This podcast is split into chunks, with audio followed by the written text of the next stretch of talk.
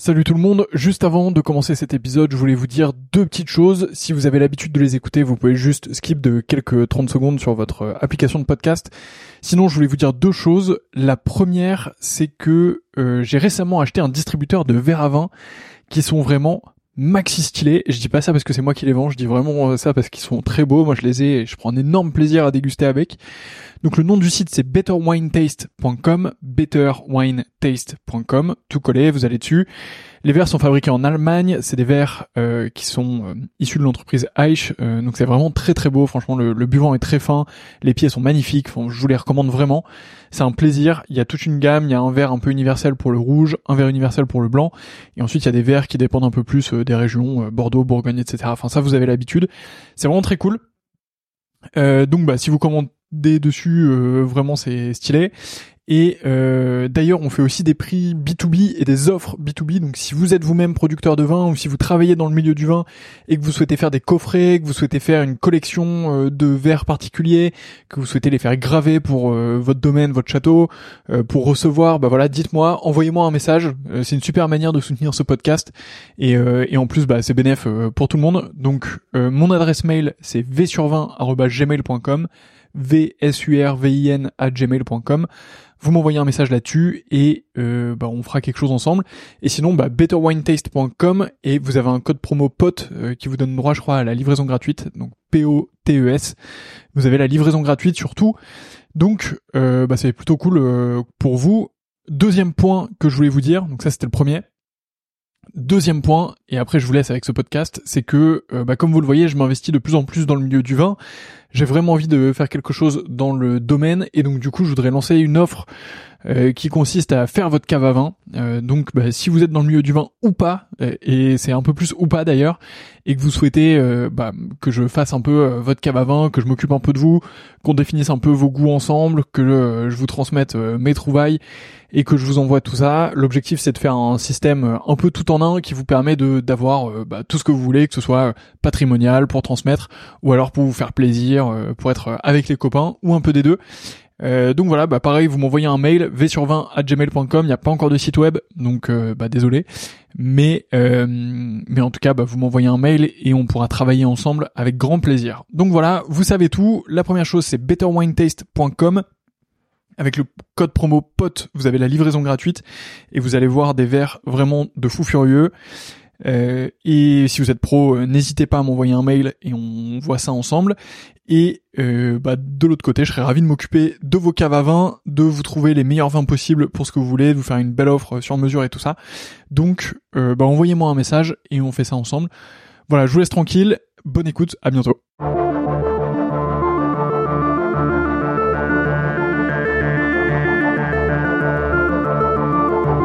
Bonjour et bienvenue dans ce nouvel épisode du Wine Maker Show. J'espère que vous allez bien, que vous passez une excellente rentrée.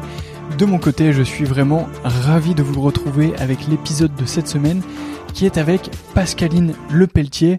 Pour présenter Pascaline, elle a découvert la sommellerie un petit peu tard, mais pour elle, ça a été une évidence. Le vin a sonné comme une évidence. Elle est aujourd'hui meilleure sommelier de France, meilleur ouvrier de France, Master of Wine. Elle est vraiment à la pointe de son domaine. C'est vraiment ce qui m'a frappé dans cette discussion et ce que j'ai adoré, c'est que j'ai senti que je discutais avec une personne qui est en train de construire le futur du vin et de l'œnologie. Bref, je vous laisse avec ma discussion avec Pascaline. Je me suis vraiment régalé. Encore merci à elle d'avoir trouvé le temps. C'était à New York en plus, donc merci vraiment à elle d'avoir trouvé le temps de faire cette interview la veille de mon départ. Je vous laisse avec mon interview, n'oubliez pas de vous abonner, partager cet épisode, évidemment s'il vous plaît. Je vous retrouve dans 2 semaines, à bientôt, salut.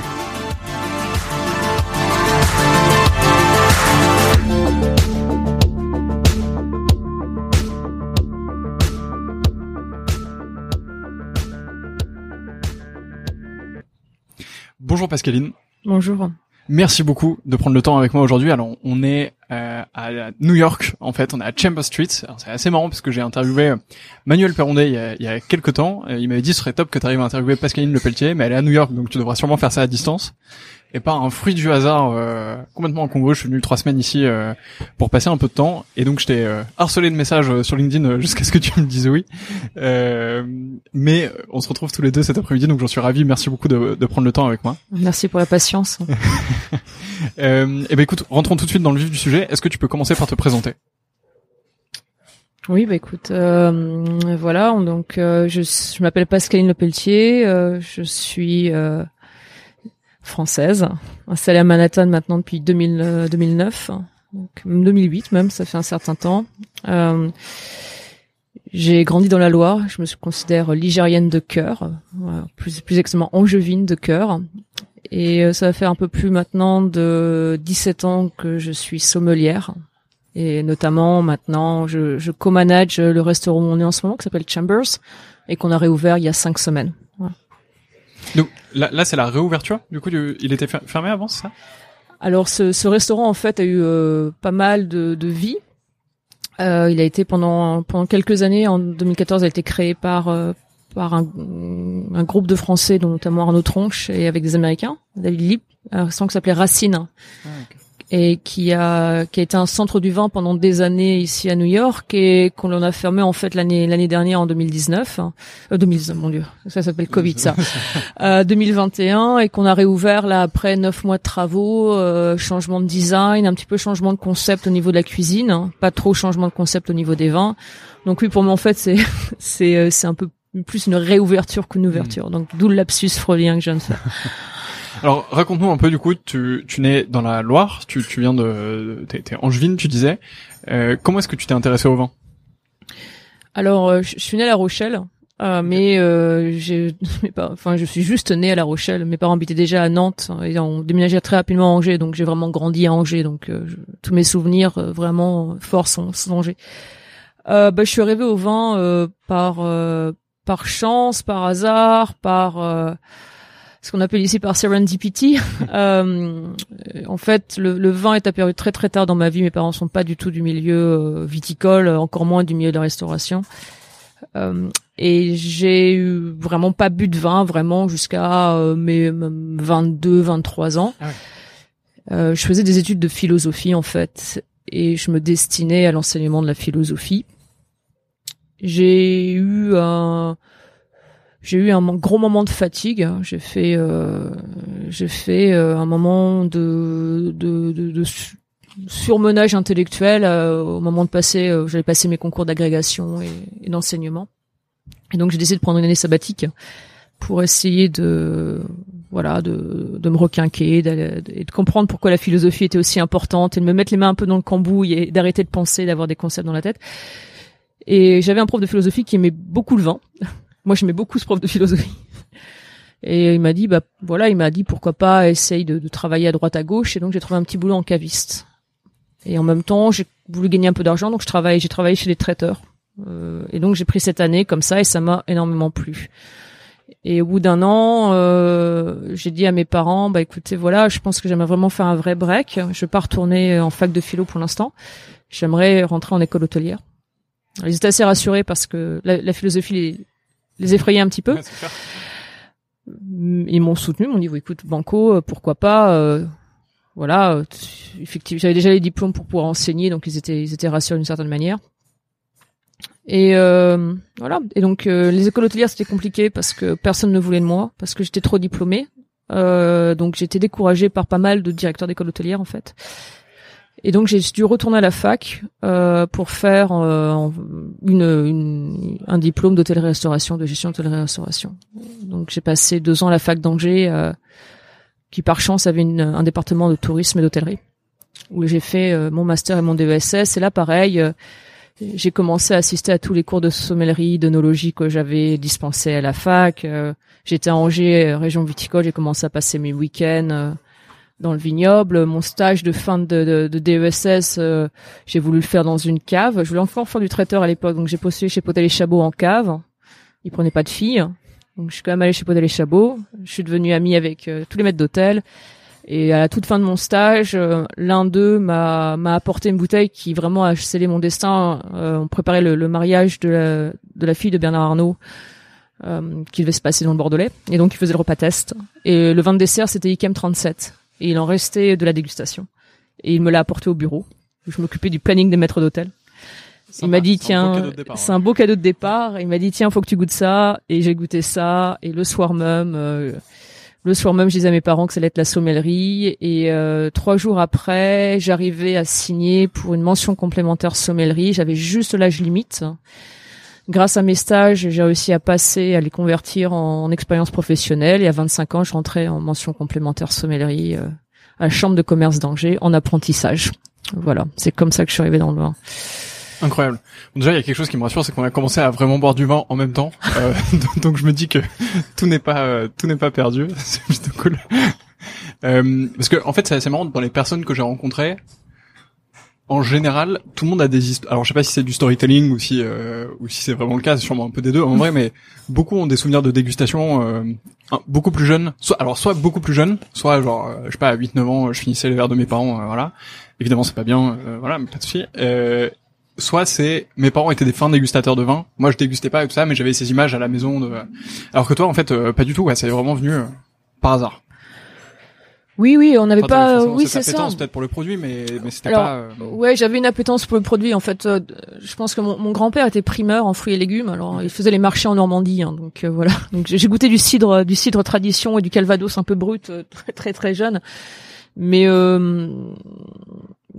j'ai grandi quand même avec cette chance d'avoir le goût développé par des produits frais. J'ai fait les marchés avec mon grand-père quand j'étais petite, enfin plein de choses comme ça. Donc ces odeurs, ces fruits, ces légumes, tout ce qui était frais, tout ça.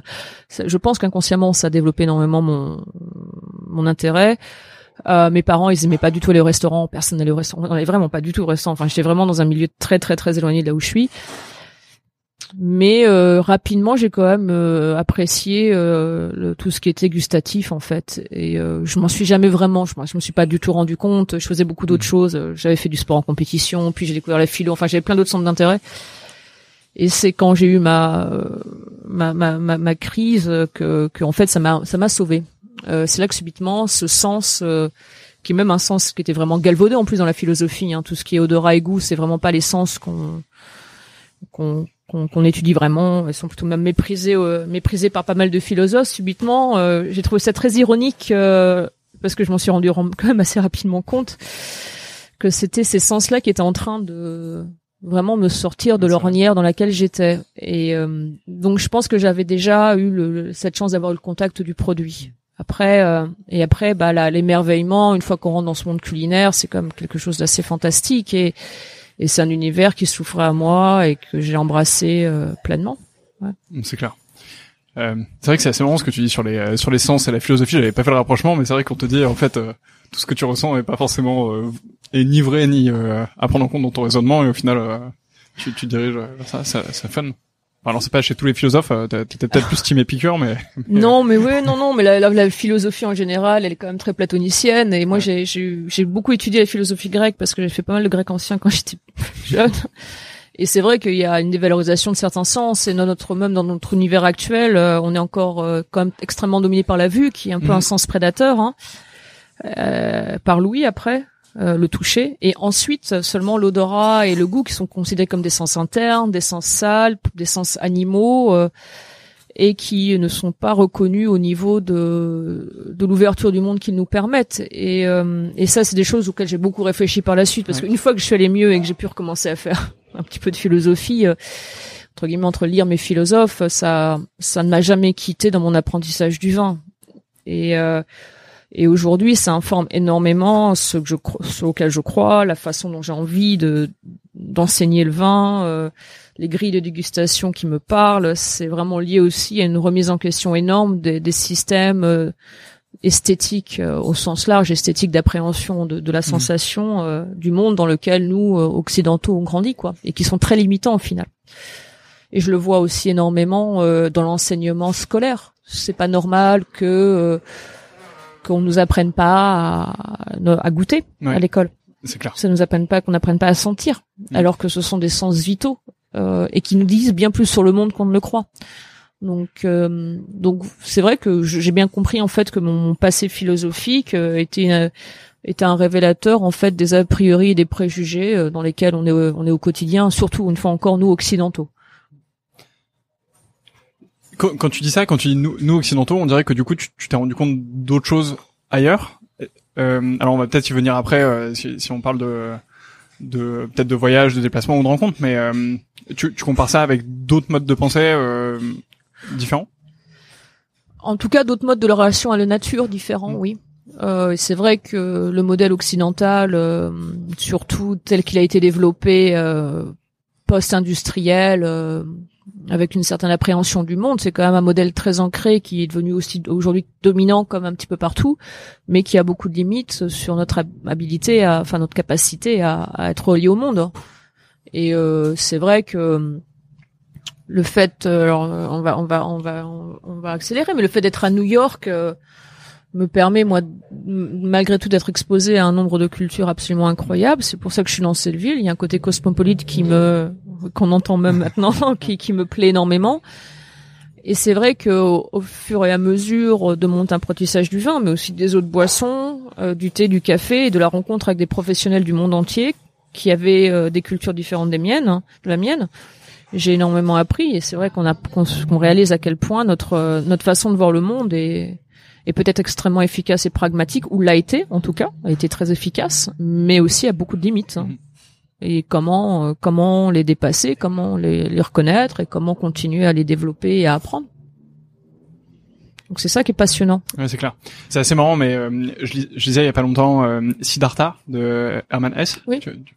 Et en fait il y a une leçon, une leçon à la fin qui est un peu, qui peut paraître un peu obvious quand on l'a dit comme ça, mais en fait, pour ceux qui connaissent pas Siddhartha, vous irez voir, mais c'est l'histoire du parcours de Siddhartha qui cherche justement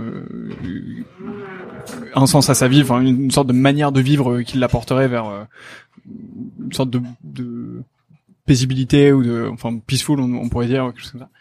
Et en fait, à la fin, il révèle ses grands enseignements. Et dans les grands enseignements qu'il tire de tout son parcours, dit que, en fait, on peut pas vivre avec une seule vérité, et que si on dit une chose, il y a forcément son contraire. Bon, je sais pas si je l'exprime très bien, mais en fait, il dit, il peut pas y avoir le nirvana sans son équivalent négatif, dont j'ai oublié le nom, mais en gros, il peut pas y avoir le paradis sans l'enfer, il peut pas y avoir, il peut pas y avoir la lumière sans l'obscurité, etc. Et je trouve que c'est quelque chose, moi, en tout cas, ça a été un peu, striking, attends, je vais faire le mec insupportable, je vais faire que des anglicismes, ça fait 3 semaines à New York. Le mec, ça fait 3 semaines qu'il est à New York, il fait que des anglicismes. Non, mais en vrai, dans ma vie quotidienne, j'en fais pas, donc, ça. Mais, tu vois, c'est assez révélateur quand même tu peux pas rester dans une seule voie ou une seule manière de voir les choses, parce que le simple fait que tu vois les choses de cette manière, ou que tu suives cette voie, ça veut dire que son opposé existe et qu'il est considéré par d'autres personnes comme étant, légitime ou potentiellement intéressant. Oui, alors Hermann Hesse, c'est un nom qui vient du passé. C'est un auteur que j'avais beaucoup aimé d'ailleurs quand j'étais. Je crois que j'ai dû lire Siddhartha aussi. Cette question du relativisme des points de vue, elle est assez importante. La question de l'objectivité de la vérité, est-ce que voilà. C'est là, nous on le voit en fait dans le monde du vin, il y a un modèle dominant qui s'est imposé ces dernières années, ces dernières décennies, on voit aujourd'hui ses limites, le monde du vin nature par exemple, c'est un petit peu une réaction par rapport à une certaine vision des choses dont on a vu, qu'on en a vu les plus et les moins.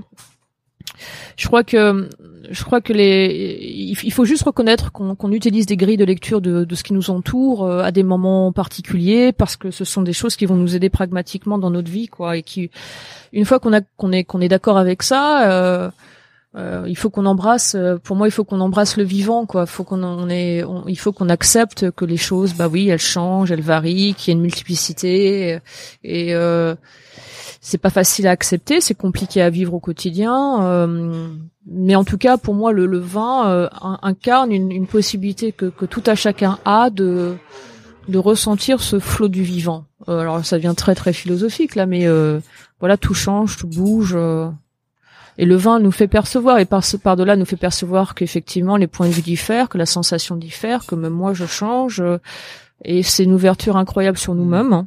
Mais c'est aussi évidemment une ouverture incroyable sur le monde et la diversité. C'est pour ça que travailler dans le vin, alors surtout en sommellerie, parce que nous on est très chanceux, on est on est exposé à des vins du monde entier.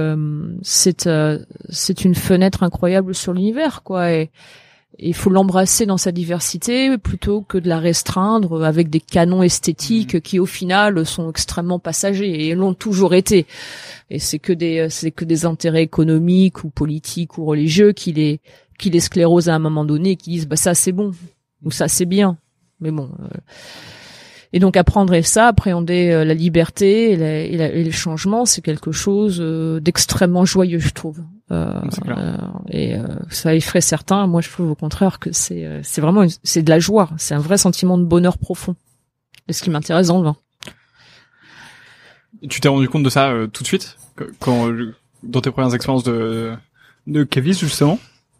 Alors, je me suis rendu compte lorsque j'ai dégusté la bouteille d'Icam 37 d'un sentiment. Enfin, je sais que ce moment est très très très très fort pour moi parce qu'en fait, j'ai eu un sentiment philosophique. Alors, pour ceux qui n'ont pas fait de la philo, c'est un peu compliqué, mais je pense que tout le monde, en fait, peut comprendre. C'est lorsque, subitement, vous comprenez parfaitement quelque chose, un concept. Ça peut être un mot, ça peut être un moment où vous voyez un film, où vous lisez quelque chose, et subitement, ça fait une explosion. Absolument sens. Voilà. Et donc, j'étais à l'époque, j'avais beaucoup étudié un philosophe qui s'appelle Bergson, et qui est un philosophe vitaliste de la vie. Et Bergson, dans ses études, faisait une différence forte entre la durée et le temps. Le temps mathématique, 1 plus 1 plus 1 plus 1, par lequel on codifie notre rapport au monde. Voilà, nous on est des animaux du temps. Et la durée, qui elle est qualitative et qui peut se dilater. Il disait voilà, le sucre, vous le mettez dans une eau à tant de degrés, ça prend tant de temps pour fondre et on peut pas le compresser à moins de changer de pression et tout ça. Mais si vous êtes... Alors, il le dit pas comme ça, mais je prends un exemple de la vie quotidienne actuelle. Mais si vous êtes stressé, il faut que ça fonde plus vite. Le temps va vous parler, vous semblez infini. Et au contraire, quand sport, voilà, 30 secondes de planche versus 30 secondes à table, c'est pas pareil. Et c'est pas pareil. Et donc c'est la durée, cette dilatation de la qualité du temps. Et donc ce jour-là, quand j'ai bu mon Icam 37, subitement, j'ai eu l'expérience de la durée. Ce que j'avais en bouche, il y a eu un moment, j'ai arrêté de penser et ça. Il y a eu cette sensation d'infini, cette durée, cette sensation elle m'a semblé être infinie. Et j'ai eu ce sentiment philosophique. Et j'ai trouvé ça incroyable. Et j'ai dit, mon Dieu, mais ce que j'avais compris. Enfin, théoriquement, je peux expliquer la différence durée temps chez Bergson dans une dissertation, il n'y avait pas de problème. Mais là, je l'expérimentais. J'avais vraiment l'expérience de ça. Et ça a été très fort. Et subitement, je me suis rendu compte, c'est pour ça que je suis allé dans le vin, hein, parce que je me suis rendu compte que nombre de concepts philosophiques qui m'intéressaient, la perception... je sais pas moi le plein de choses au niveau de la morale, l'appréhension du monde, enfin plein de concepts qui me parlaient beaucoup. Hein. En fait, je pouvais les vivre au travers du vin. Le vin était un objet physique qui permettait une appréhension sensorielle et sensuelle de concepts philosophiques. Et c'est pour ça que ça m'a plu énormément. Parce que subitement, j'incarnais ce qui était juste dans ma tête au départ. Et après aussi, j'y suis allée parce que c'était facile. Donc j'ai eu cette chance incroyable de trouver un domaine d'activité qui me correspondait. Je crois que tout le monde l'a, ça. Il y a des musiciens innés, il y a des sportifs, c'est incroyable. Il y a des gens, ils dessinent, vous leur donnez un crayon, mais... Voilà, et j'ai juste eu la chance de trouver le vin qui me parlait immédiatement. J'ai pas besoin de réfléchir. Je sentais un truc, je me souvenais 6 mois après de ce que j'avais ressenti. J'arrivais à retrouver le vin. Donc j'avais vraiment une chance de l'inné et que j'ai toujours aujourd'hui. Les gens me disent ouais c'est super, tu dois bosser comme une tarée. Je dis non écoutez moi j'ai juste, c'est vraiment facile mais au sens une capacité naturelle. Donc j'ai pas de mérite, hein. J'ai pas du tout de mérite. Hein. Après, il faut pratiquer. Après, il faut développer. Mais c'est une fois encore, c'est comme quelqu'un qui prend un crayon et qui sait dessiner. Vous me donnez un crayon, je fais une patate. Je suis incapable de voir que c'est une patate. Je sais pas dessiner. La musique, j'arrive à peine. Enfin, voilà, j'aurais bien aimé jouer du piano, mais malgré, je sais pas, des centaines d'heures devant le piano, c'est vraiment pas ça.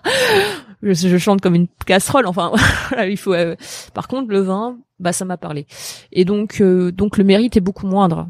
Après, la seule chose, et ça, c'est, on va revenir à la philosophie, mais c'est Aristote qui le disait, il faut quand même assouvir ses capacités. Il faut réaliser, je pense qu'on a une obligation morale. Alors, peut-être que le mot morale n'est pas le mieux choisi avec les connotations actuelles, mais je pense quand même qu'on a une obligation de réaliser son talent. On est un petit peu là pour ça, d'une certaine manière. Donc d'une certaine manière, j'ai une fierté, j'ai une espèce d'obligation morale à réaliser pour ce pourquoi j'ai un certain talent et à l'enseigner, à le partager, à le faire grandir. Alors pas pour de l'ego, hein. mais pour contraire, pour le diffuser, et pour que ce que moi je ressens et j'apprenne puisse être quelque chose qui enrichit les personnes, voilà, que ce soit quelque chose de partagé. Revenons-en à ta mention complémentaire en sommellerie. Donc, tu as 25 ans à ce moment-là. Tu débutes cette mention complémentaire en alternance. Est-ce que tu peux nous raconter où est-ce que tu le fais, comment ça se passe? Est-ce que c'est à ce moment-là aussi que tu te rends compte que pour toi le vin c'est d'une certaine facilité, ou est-ce que tu t'en étais rendu compte avant? Enfin, comment est-ce que tu appréhendes cette mention complémentaire? Bah, j'ai eu beaucoup de chance. Je l'ai faite à la chambre de commerce d'Angers, donc je découvrais en fait aussi tout un système d'enseignement alternatif, parce que jusqu'à présent moi j'avais toujours été en public, hein, mais bon, j'ai eu la chance de faire Hippocagne, j'étais à Paris, j'étais dans les lycées prestigieux à Paris, et après j'ai fait la fac, l'université à Paris, à Angers, à Nantes, voilà, j'avais tous les diplômes, enfin j'avais plein de diplômes universitaires, donc, et j'avais jamais vraiment considéré la voie de l'alternance, tout ce qui est les bacs pro, tout ça, enfin pour moi, alors je savais que c'était pas des voies d'échec parce que ma mère était prof et elle avait décidé d'arrêter d'enseigner dans une école d'agronomie pour au contraire aller enseigner dans une école d'alternance. Donc ma mère, elle voyait déjà vraiment une valeur très très forte. Alors je savais qu'il y avait cette voie-là, mais je voyais pas à quel point c'était des voies importantes et à quel point les chambres de commerce dans les villes offrent des voies vraiment d'alternance pour des jeunes qui sont un peu perdus et pour lesquels le système scolaire n'est pas adapté. Et ça, je peux aussi dire, je sais très bien que le système scolaire n'est pas adapté, parce que moi, alors que j'étais plutôt douée, j'ai été brisée par le système scolaire. Et donc, je me suis retrouvée dans une classe avec plein d'autres mentions, coiffeurs, il y avait cuisiniers, il y avait plein de choses, et des jeunes qui avaient quand même quasiment 10 ans de moins que moi, quoi. Et ça a été top, ils avaient tous l'âge de mon petit frère en fait. On était 6, hein. C'était une toute petite classe et j'ai eu la chance d'avoir un prof exceptionnel qui est devenu un de mes meilleurs amis d'ailleurs, qui est devenu mon mentor et c'est un peu grâce à lui, c'est lui qui m'a quand même poussé à faire cette mention et qui m'a poussé à accepter d'aller trouver un stage vraiment aussi très très important pour moi. Donc en fait c'était 9 mois ou 10 mois, une semaine en classe, une semaine de cours et 3 semaines en apprentissage. Et donc, il fallait que je trouve un maître d'apprentissage. Alors là, par contre, c'était un peu plus compliqué parce que vu que j'avais plus de 18 ans, j'étais payée plus en fonction de l'âge. Ouais. Voilà. Donc, effectivement, j'étais moins intéressante pour la plupart des employeurs. Et aussi, j'avais jamais travaillé en restaurant, sauf en traiteur. Donc, je savais pas porter un plateau et je connaissais que dalle à la restauration. Donc, j'ai eu quand même beaucoup de refus. Et des gens qui me disaient que c'était ridicule, que mon profil, de toute façon, j'allais abandonner en milieu de parcours, que...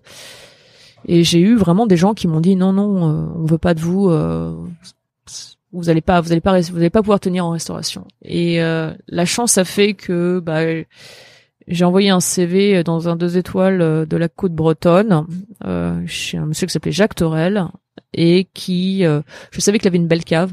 Mais à l'époque, je connaissais pas encore vraiment pas grand chose au vin. Je savais un petit peu qu'il y avait du muscadet et de l'Anjou, mais c'était à peu près tout ce que je savais. Et il m'a accepté, il m'a prise avec lui, il n'avait pas besoin de moi. Alors, il aimait travailler avec les femmes. Donc, sa chef sommelière était une femme, son assistante était une femme, sa femme travaillait en salle. Donc, il n'avait pas besoin de moi, il avait déjà son équipe, mais le parcours universitaire lui plaisait beaucoup parce que c'est un bibliophile incroyable. Il a une des plus belles collections de livres de cuisine de France, ce que je ne savais pas à l'époque. Il me dit, voilà, le deal, je suis d'accord, si tu viens, par contre, t'apprends toute seule. Hein, et tu m'aides avec... la collection de livres pour les réorganiser, il y avait des textes en grec, enfin voilà. Et donc il m'a pris et il s'est révélé que c'était une des plus belles caves de France, plus de 45 000 flacons en cave, une carte des vins qui avait plus de 1000 références, un restaurant qui était prisé par énormément de grands vignerons. Monsieur Thorel était fait sa carrière tout seul, il avait commencé avec rien du tout en 81 et il avait créé une cave exceptionnelle. Et les premiers vins que j'ai goûtés là-bas étaient juste incroyables.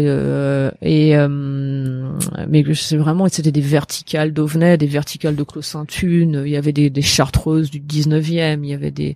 Il avait beaucoup voyagé, donc il y avait des vins du monde entier. Il y avait des vins du Liban, il y avait des vins de Californie, il y avait des vins de Chine, il y avait de l'Italie. Et tout était gardé en cave. Donc il y avait à la cave les vins qui avaient moins de 5 ans étaient même pas mis à la carte. Et donc j'ai été immédiatement exposée à des vins exceptionnels. Mais mes premiers, mes premières moulines, mes premières Landon, c'était là-bas. Ikea, il avait une collection d'Ikea. J'en parle même pas. Et il y avait les vignerons qui venaient. Et donc j'ai rencontré Marc Angélique, Guy Bossard, la Loubise Leroy, les Mignore et Gibourg, aller en vacances. Ils s'arrêtaient là-bas. Mon premier 96, Créobatar Monrachet de chez Leroy, c'était là-bas. Enfin, Dovenet, c'était là-bas. Les Roménés Conti. Enfin, ça n'a pas arrêté. Et donc c'était à la dure. Donc c'est vrai que le soir, moi, je goûtais plein de trucs. Et le soir, je prenais mes notes, je vérifiais. Le lendemain, je pouvais lui poser des questions sur les vins que j'avais goûtés la veille. Et rapidement, ma chef sommelière était à mi-temps, donc rapidement, et l'assistante sommelière est partie, donc je me suis retrouvée responsable très rapidement. Et j'avais pas le choix que d'apprendre, quoi, parce que si quelqu'un vous pose une question sur le Montrachet de chez Lafond, il vaut mieux savoir ce que c'est, que voilà. Et donc, et j'avais une boulimie de savoir, et donc il m'a laissé accéder à sa collection de livres. Et en parallèle, quand j'allais à Angers, mon prof et mentor Patrick, lui, était très au fait de tout ce qui est la mouvance des vins bio, biodynamique et nature.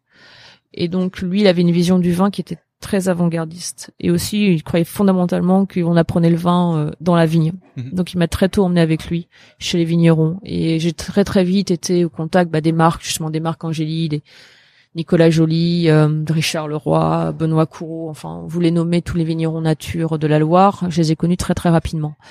Et donc, j'ai eu pendant 10-12 mois cette incroyable chance d'avoir une année de formatrice, et j'étais en plus en demande énorme, où j'ai fait tous les grands classiques et tout ce qu'allait devenir. Et avec en plus le soutien de ma mère qui, elle, était prof de physio végétale. Donc, j'avais beaucoup de questions sur tout ce qui était la vigne. Et j'ai eu beaucoup de réponses très rapidement j'ai su dès le départ, donc, quelle voie je voulais choisir au niveau des vins que j'allais servir et défendre.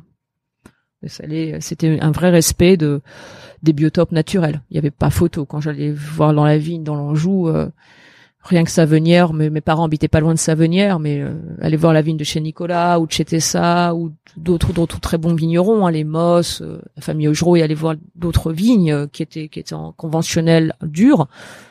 C'est très facile de faire rapidement la différence. Et donc, ça a été mon parcours immédiat et ça a été des bases incroyables. Et aujourd'hui, Monsieur Thorel vient la semaine prochaine à New York. Donc, il vient manger au restaurant l'année prochaine. Patrick, je suis la marraine de son fils. Donc, c'est des gens qui, après maintenant quasiment 20 ans, sont toujours à mes côtés à continuer à m'apprendre le vin. Ouais, c'est incroyable de les retrouver comme ça, dans la suite de ta vie, enfin, de les avoir toujours depuis. Donc, tu finis cette alternance et cet apprentissage, tu trouves un premier boulot à ce moment-là?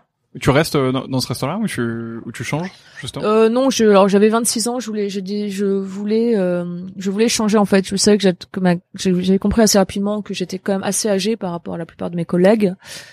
Et j'ai voulu partir à l'étranger en me disant ce serait peut-être l'occasion avant de revenir en France d'avoir une expérience à l'étranger. Donc j'ai essayé de trouver un job à l'étranger, c'était assez compliqué. Et le destin m'a souri et mon CV est atterri sur le bureau d'un nouveau groupe qui était en train de se constituer international. Et parce que j'avais travaillé chez Jacques Thorel et qu'il avait une réputation assez incroyable, ils m'ont embauché. Ils m'ont aussi embauché parce que j'avais j'avais fait des études universitaires. Je me suis retrouvée dans ce groupe belge qui s'appelle Rouge Tomate à Paris, avec comme poste non pas d'être sommelier en salle, mais de développer un programme de vin et de boissons basé sur une charte nutritionnelle.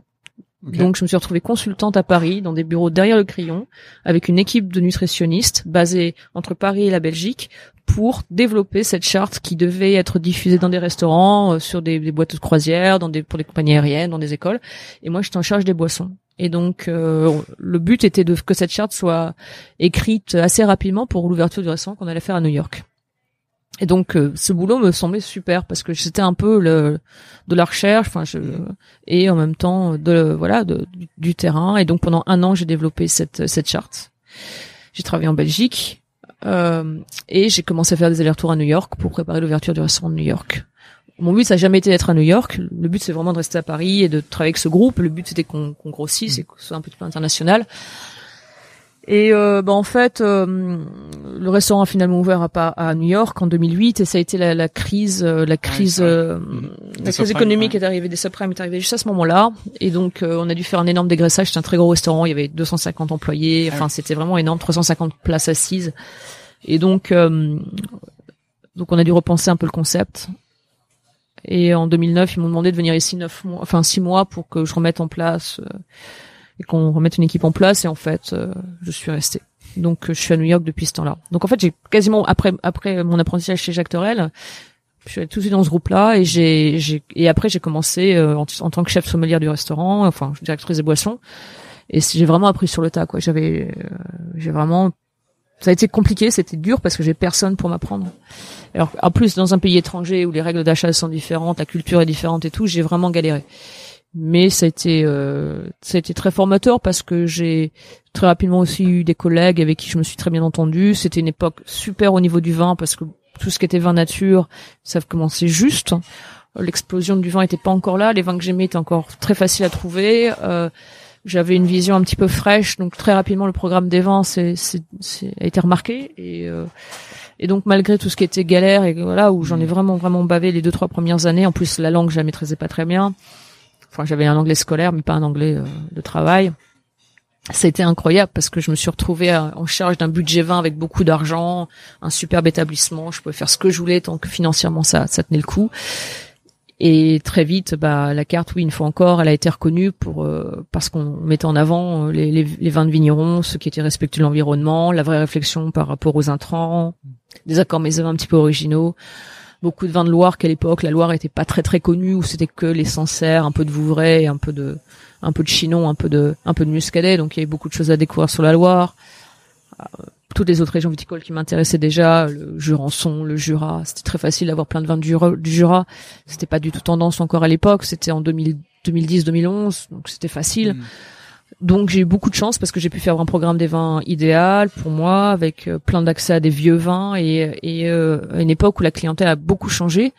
Et on est passé d'une clientèle de collectionneurs très traditionnels à, au contraire, en moins de 5 ans, à une clientèle beaucoup plus jeune, cosmopolite, ouverte sur le monde et... Donc, je suis arrivée au bon moment, j'étais au bon moment, au bon endroit. Et je suis toujours ici. J'ai pas voulu rentrer. La liberté de ton, la liberté d'expression, qu'on a ici à New York. Alors, New York, c'est pas les États-Unis, c'est vraiment New York. Alors que la France était encore très traditionnelle dans beaucoup de choses en 2008-2009, ça a été c'était une évidence pour moi que ma place était ici et qu'elle était pas en France.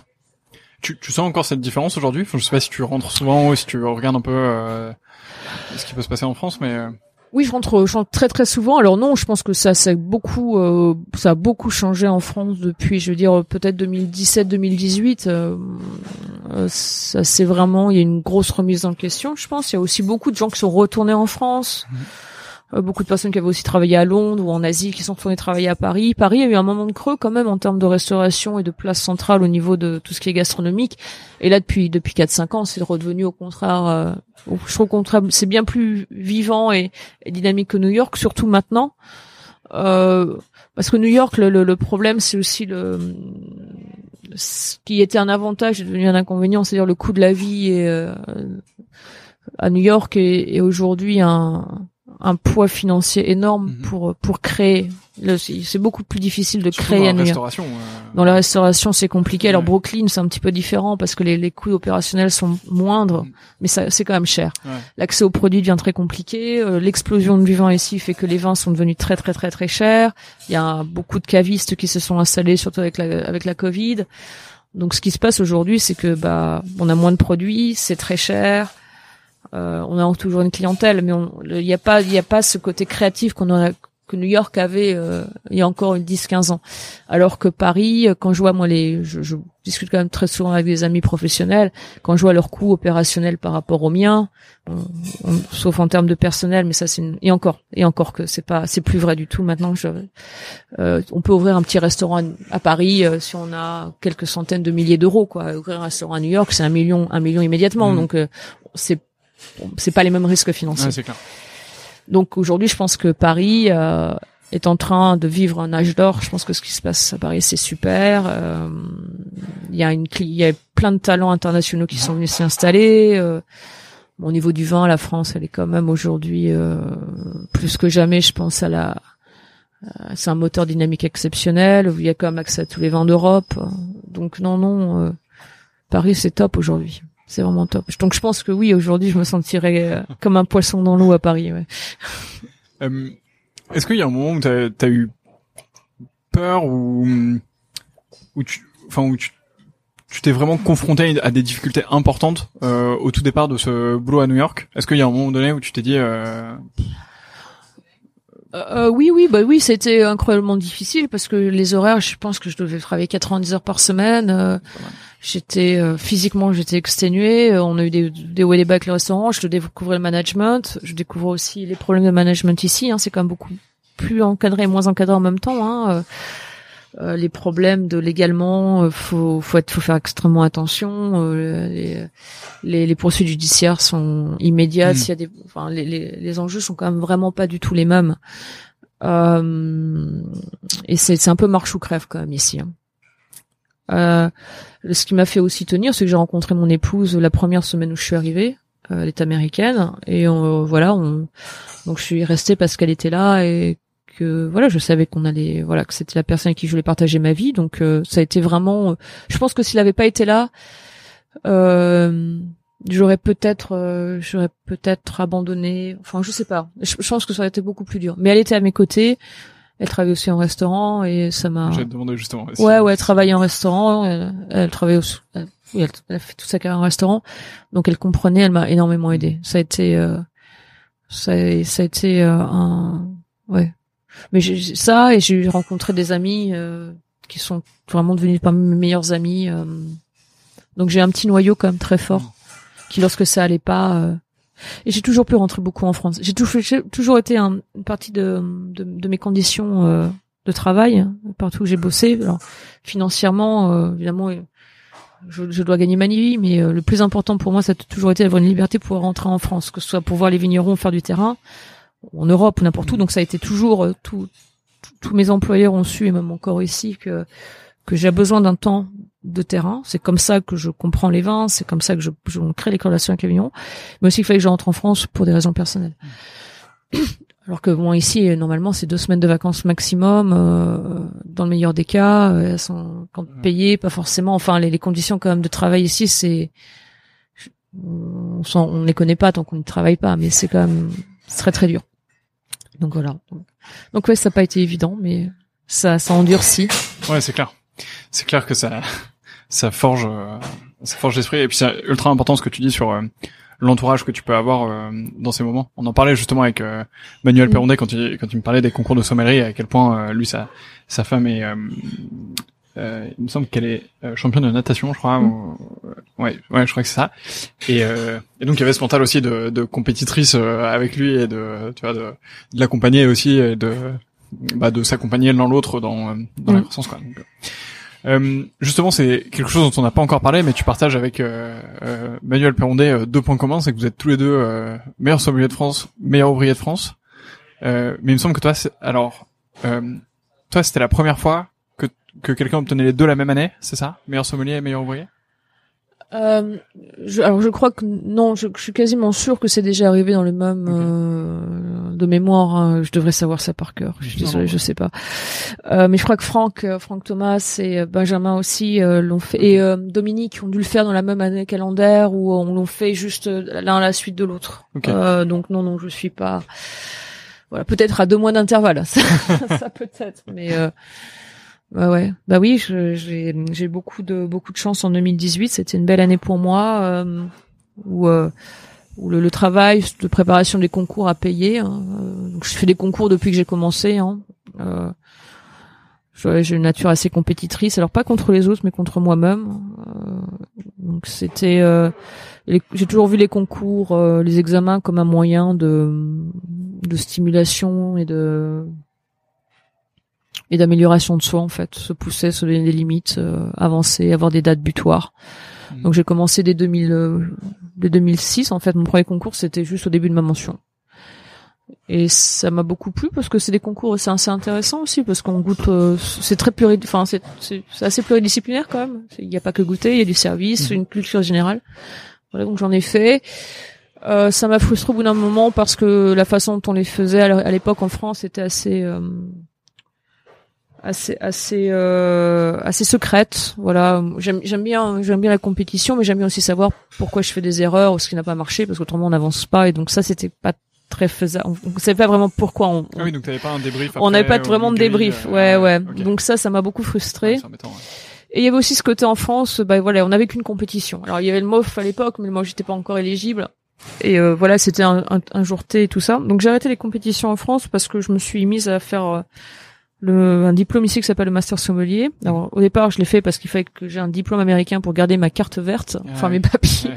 Donc la motivation première était pas du tout.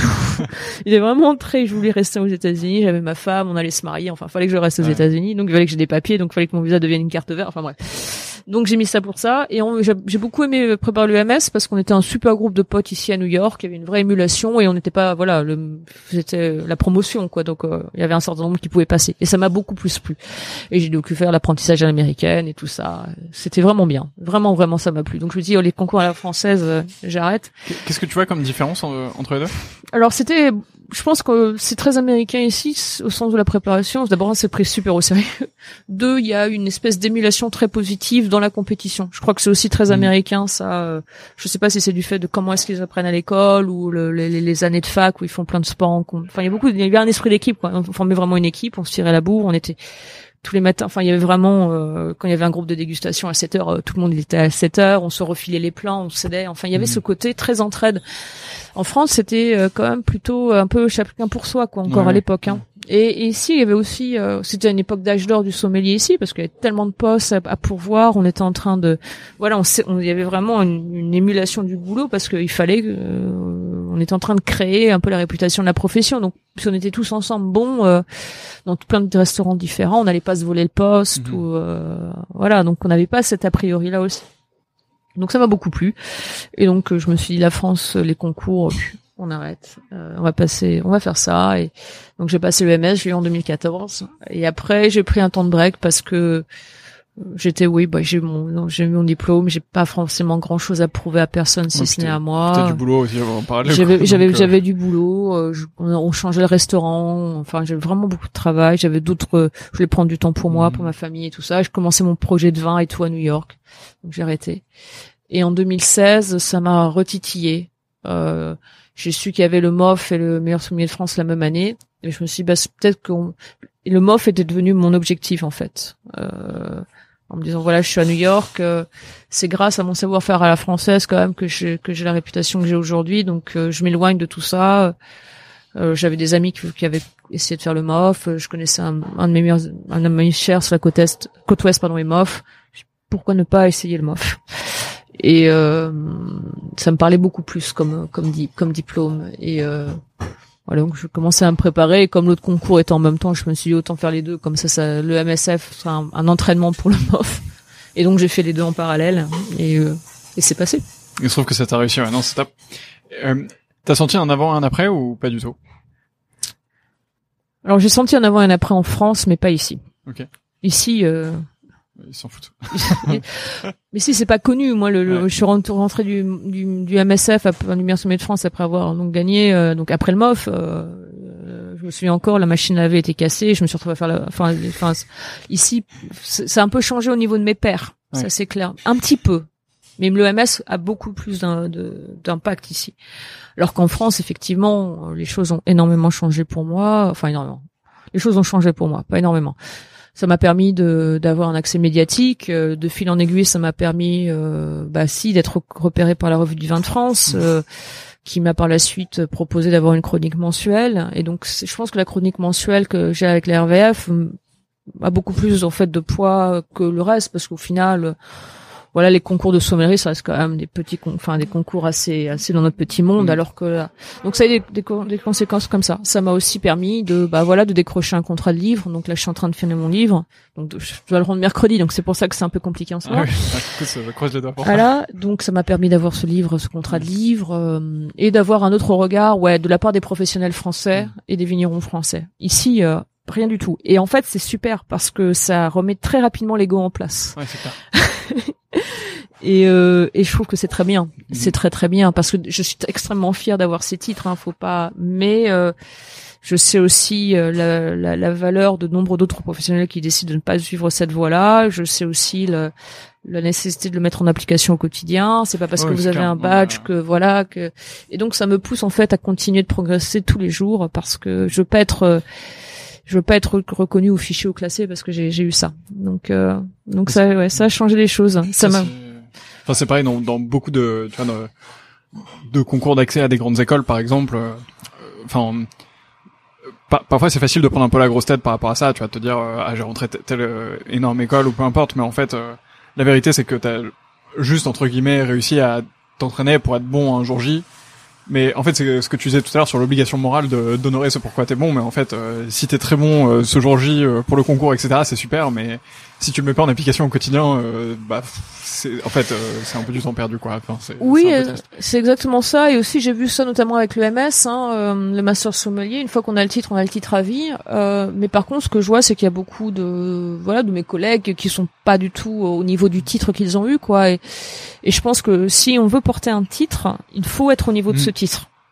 Voilà, si je veux être reconnu comme MS, tout ce que vous voulez, MOF et tout ça, et que j'ai tout ça, et que ça se voit sur moi, il faut que je sois à ce niveau-là. Et je pense que c'est pas vraiment le cas pour un certain nombre de professionnels, en tout cas, ce que je vois de mon côté ici aux États-Unis, donc dans le monde du vin, où je pense qu'on n'honore pas forcément le titre qu'on a. Donc après, une fois encore, c'est une obligation morale. Si on veut le porter, si on veut le mettre en avant, si on fait de l'argent dessus, il faut qu'on soit au niveau. Autrement, c'est de l'abus et ça entraîne une méfiance par rapport à ce titre-là. Ça fait que ça décrédibilise, et pour les jeunes qui veulent le passer, ou les moins jeunes, hein, ou ceux qui veulent le passer et qui travaillent pour arriver à ce niveau-là, c'est un peu insultant. Ça fait un peu, j'ai passé, maintenant je peux me reposer sur mes lauriers. Ouais. Donc j'ai par rapport à ça, oui, je suis quelqu'un qui, enfin j'espère, le livre là me pousse à continuer d'apprendre énormément, le concours mondial me pousse aussi maintenant à me remettre un peu à jour, même beaucoup à jour. Et le jour où je me dirais, j'ai fait le tour des choses, ou en tout cas je ne veux plus porter au quotidien ces titres, je m'arrêterai, je prendrai un pas de côté, je ne les revendiquerai pas, ce sera de l'histoire ancienne entre guillemets, et je me permettrai de pas les utiliser pour ne pas les décrédibiliser pour mes collègues qui les portent haut quoi. Donc c'est très important pour moi, ouais. Donc ici on est en salle, je porte pas mon voilà. Alors je le porte pas ici non plus parce que j'ai mon jeune sommelier est incroyablement doué, très très très talentueux. Je pense que c'est un des meilleurs talents que j'ai vu de toute ma carrière. C'est toi qui l'as recruté ? Oui, il est venu me trouver, ouais. Okay. Il est venu me trouver il y a 3 ans et demi. Et comment tu t'es dit il est venu parce qu'il connaissait, il m'a écrit une très belle lettre de motivation, il connaissait rien au vin, il était barman.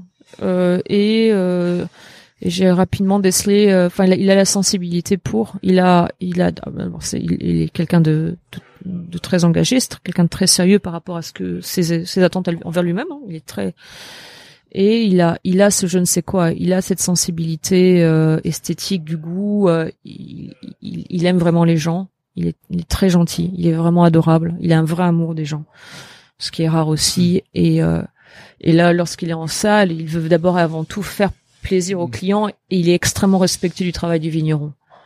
Donc vous mettez tout ça ensemble, c'est des qualités extrêmement rares. Et il a une très très bonne mémoire, en plus, enfin bref. Donc il a des qualités techniques indéniables, et il a des qualités humaines exceptionnelles. Ouais. Et vous mettez les deux ensemble, c'est un mélange qui est très très rare. Il a tout ça. Et il fait pas les concours. Il a pas de diplôme, il a pas de pins, il a pas de ça, et moi j'ai aucune envie que quelqu'un ne le considère pas parce que moi j'ai un pins et lui en a pas. Donc c'est mon égal en salle, on travaille ensemble, on collabore, voilà, et donc c'est très important pour moi par rapport au reste de l'équipe, hein. Ça veut pas dire que soit parce que une fois encore que j'ai ça, que je suis une bonne barman, ou que je sais bien porter des verres, ou que je vais être la meilleure à table avec les clients. Donc c'est très important d'avoir une cohésion d'équipe. C'est clair. Donc c'est pour ça qu'on fait très attention par rapport à ça. C'est clair. On a parlé un tout petit peu du restaurant au départ. On a parlé évidemment de ton parcours dans le vin, de ce que tu fais, d'où tu viens, etc. Est-ce que tu peux nous dire en quelques mots comment est-ce que tu sélectionnes les vins et qu'est-ce que tu as comme type de vin ici ? Quelle est un peu la sensibilité que tu essaies d'apporter dans ce restaurant ? Alors c'était déjà le cas un peu, enfin ça a toujours, enfin non c'est pas vrai, ça a toujours été le cas en fait depuis mon début de carrière, depuis que j'ai sélectionné des vins. C'est-à-dire que je pense que le sommelier est un prescripteur. On a un vrai travail de mise en avant qui est important à faire parce que le vin est un produit agricole qui a une réputation et qui a une force incroyable dans le monde entier. Il y a une vraie valeur ajoutée du vin en tant que produit agricole. Donc j'ai toujours vu mon travail comme un travail politique, sociopolitique, d'engagement d'une certaine idée de l'agriculture. C'est-à-dire qu'on peut vraiment faire changer la façon dont les personnes voient, la façon dont ils boivent et mangent, par la bouteille de vin qui est bien choisie. Alors ça, je les suis immédiatement parce que mon année de formation a été très forte et parce qu'effectivement, il y avait quand même deux, trois petites idées philosophico-managériales héritées de mes différents diplômes. Donc tous les vins depuis le départ ont été choisis comme ça. Lorsque j'ai travaillé avec Rouge Tomate, j'avais ce restaurant, ce concept était incroyable parce qu'on était, on avait une devise qui était Sanitas per escam, hein, la santé par l'alimentation. Et je sais que le bien manger et le bien boire font qu'on est en meilleure santé. Que cette meilleure santé passe par une meilleure sélection des produits, qui est pas très compliquée, qui passe par de la saisonnalité, qui passe par des rendements maîtrisés, qui passe par des circuits courts, qui passe par la connaissance des producteurs, qui passe par le moins d'intrants au niveau de la transformation des produits. Et donc, j'ai quand même travaillé pendant 10 ans pour cette boîte, et pendant 10 ans, ça a été la façon dont on sélectionnait les produits en cuisine comme au restaurant. En plus, on était déjà un restaurant qui s'engageait au niveau du développement durable, donc c'était un restaurant vert, entre guillemets. On avait pensé de A à Z la consommation d'énergie. Est-ce que c'est mieux d'être locavore avec des produits conventionnels ou d'aller chercher plus loin des produits bio, mais l'empreinte carbone, enfin. Donc, ça, pendant 10 ans, j'ai fait ça. Et ça continue à influencer mon parcours. Donc, tous les vins que j'ai sélectionnés depuis vraiment professionnel du vin, ce sont des vins où on essaye avant tout de mettre en avant le goût et la vraie vitalité du vin et du produit. Et ça passe par des vignerons et des vigneronnes qui essaient vraiment de comprendre leur environnement et de faire des vins qui, au plus que possible, sont en adéquation, expriment le terroir dans le sens large où ils sont. Et ça peut venir de partout.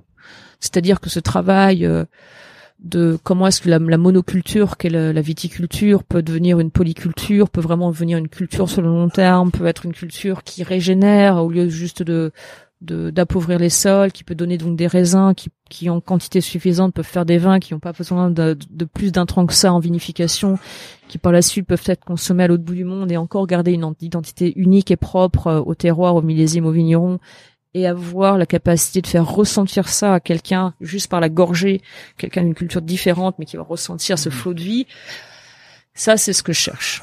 Ça peut être des régions classiques, ça vient de partout.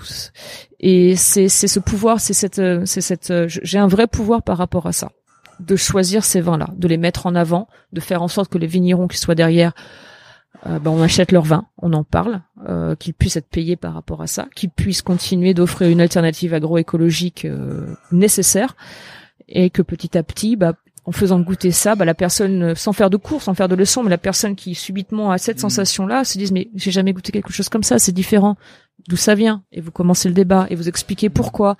Et voilà, la cuisine aussi c'est comme ça, c'est du circuit court, c'est que du saisonnier, il y a très peu d'additifs dans les plats. Tiens, on va goûter ça. Tiens, non, là c'est une tomate qui a un goût que j'ai jamais goûté. Tiens, la viande elle est super.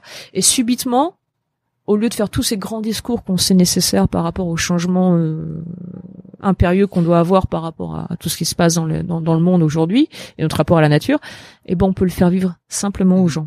Et ça, c'est mon travail. Donc, tous les vins sont choisis comme ça. C'est la liste, elle est œcuménique, elle est éclectique. Il y a une vingtaine de pays à la carte. Il y a des classiques, il y a des choses moins.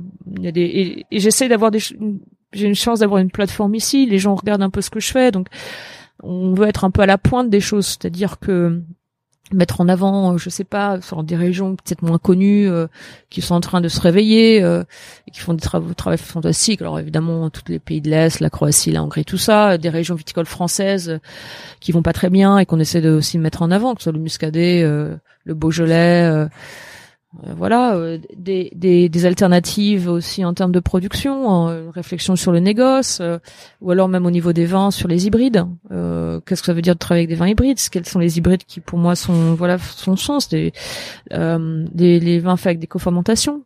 Là, je viens de mettre à la carte un vin de myrtille du Maine. Alors, c'est pas légal en Europe de faire des vins qui sont pas du raisin. Aux États-Unis, c'est possible. Mais le Maine, ils ont essayé de planter de la vigne, c'est compliqué. Par contre, ils ont plein de myrtilles.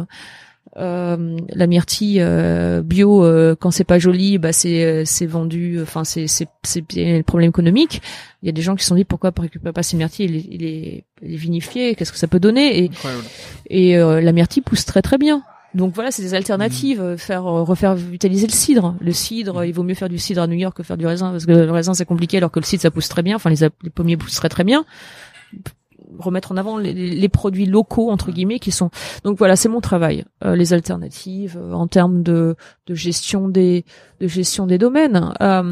Donc je veux que ce restaurant soit un petit peu une chambre d'essai pour toutes ces personnes qui font le vrai travail agricole, qui est quand même un travail très compliqué comme on le sait aujourd'hui, et que moi je puisse juste humblement servir de caisse de résonance à leurs idées, à leurs essais, tout en respectant mon client, m'assurant que les vins et toutes les autres boissons qu'on lui propose soient vraiment de qualité, et vraiment qualité au sens et cette énergie de vidant. Donc quand il la goûte, soit vraiment il y a quelque chose de puissant, de bon qui se passe. Alors, il y a des canons du bon, comme on le disait au départ de cette interview, qui sont pour moi un tout petit peu plus larges aujourd'hui que le canon esthétique qu'on nous enseigne, WSET, MS et tout ça, quoi. J'ai une vision un petit peu plus élargie, je pense, de ce qui est bon. Donc, c'est ce que je fais ici. On s'amuse. Incroyable. Je pense que tu as donné l'eau à la bouche à tous les auditeurs, à toutes les auditrices qui écoutent ce podcast. Donc, si vous êtes de passage à New York, vous savez désormais où venir. Pascaline, il me reste 3 questions qui sont assez traditionnelles dans ce podcast. La première, c'est est-ce que tu as un livre sur le vin à me recommander? Ou plus large, évidemment. Alors, un livre sur le vin, mais j'en ai tellement de livres sur le vin. Alors, il y a le tien qui va sortir bientôt. Alors, il y a le mien qui va sortir. Mais je veux pas te mettre la pression. Alors, non, surtout, aucune pression sur le mien. Alors, il y a un livre que j'ai, malheureusement, il est qu'en anglais, mais il y a un livre qui m'a beaucoup parlé au niveau du vin. Un peu technique, mais qui m'a beaucoup parlé au niveau du vin. Il a été écrit par un ami anthropologue. Okay. C'est le directeur même du département d'anthropologie du musée d'histoire naturelle de New York. Donc sa spécialité, lui, c'est les lémuriens de Madagascar. Mais en fait, il a voyagé dans le monde entier, et c'est vraiment quelqu'un qui aime le vin de terrain. Donc il revient de Géorgie. Alors il a 78 ou 80 ans. Il revient de Géorgie où il était sur les dernières fouilles où ils ont découvert les premières jarres et tout. Donc c'est quelqu'un qui a des histoires exceptionnelles. Et il a écrit un livre avec un collègue du musée qui lui est spécialiste du microbien de la levure, qui s'appelle A Natural History of Wine. Donc une histoire naturelle du vin. Et c'est un livre super parce qu'en fait, c'est un livre d'anthropologue. Et donc avec plein d'histoires.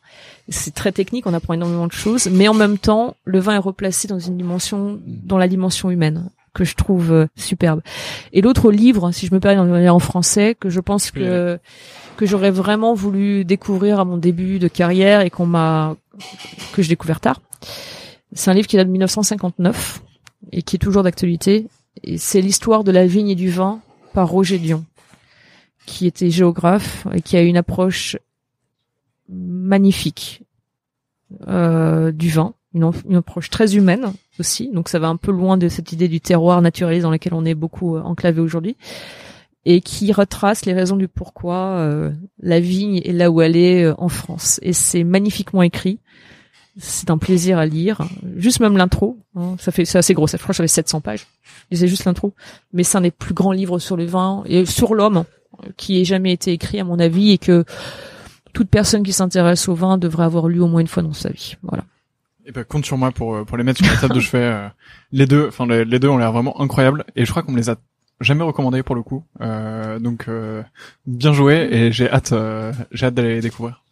Est-ce que t'as une dégustation coup de cœur récente? J'ai fait une super dégustation des vins d'une femme qui s'appelle Deirdre Aiken, qui est basée dans le Vermont, qui a un domaine qui s'appelle la Garagista.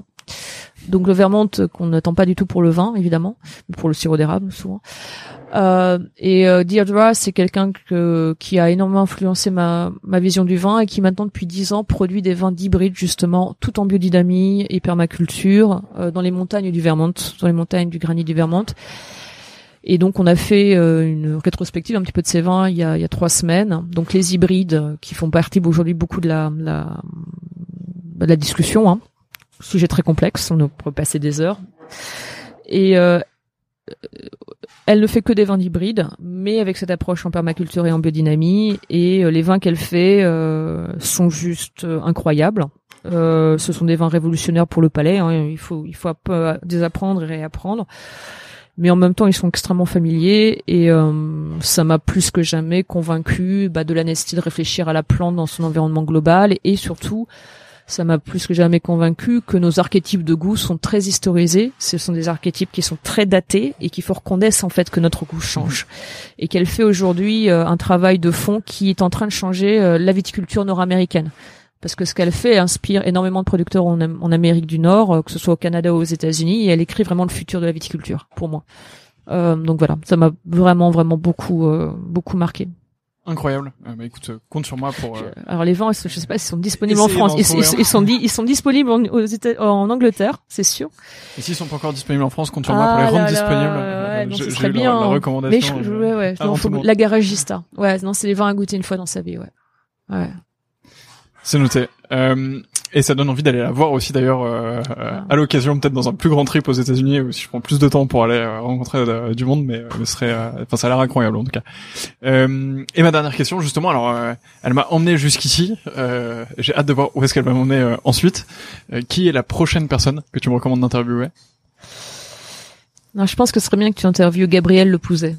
OK. Qui est quelqu'un d'exceptionnel aussi, c'est un neurobiologiste spécialiste du cerveau et de la dégustation et qui très jeune, il est à l'Institut Pasteur, brillantissime. Il a collaboré notamment avec l'école du nez du vin, donc qu'il a cofondé avec Monsieur Lenoir. Et Gabriel aujourd'hui mène une révolution avec pas mal de gens en fait, que ce soit la RVF, que ce soit d'autres écoles du vin auxquelles je participe, sur le futur apprentissage de la dégustation, réapprendre à goûter.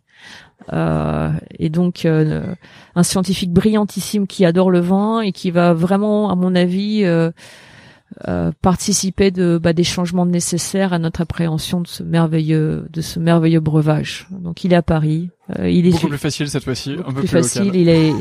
il est vraiment fantastique. Gabriel Lepouzet, ouais. Top. Eh ben, je contacterai dès cet après-midi. Et pour les personnes qui nous écoutent, évidemment, restez à l'écoute de ce podcast. Vous aurez la chance potentiellement d'écouter Gabriel. Pascaline, merci beaucoup pour le temps que tu m'as accordé. Je suis désolé, on a débordé un tout petit peu d'une dizaine de minutes. C'est bon. Alors que je t'avais promis de rester dans l'heure, mais on a débordé un peu sur la philosophie, donc désolé pour ça, mais merci beaucoup pour ton temps, c'était un super échange, je me suis régalé. Pour les personnes qui nous écoutent, j'espère que c'est le cas pour vous aussi. Partagez cet épisode autour de vous si vous a plu. Pascaline, encore merci. Et à bientôt. Beaucoup. Au revoir.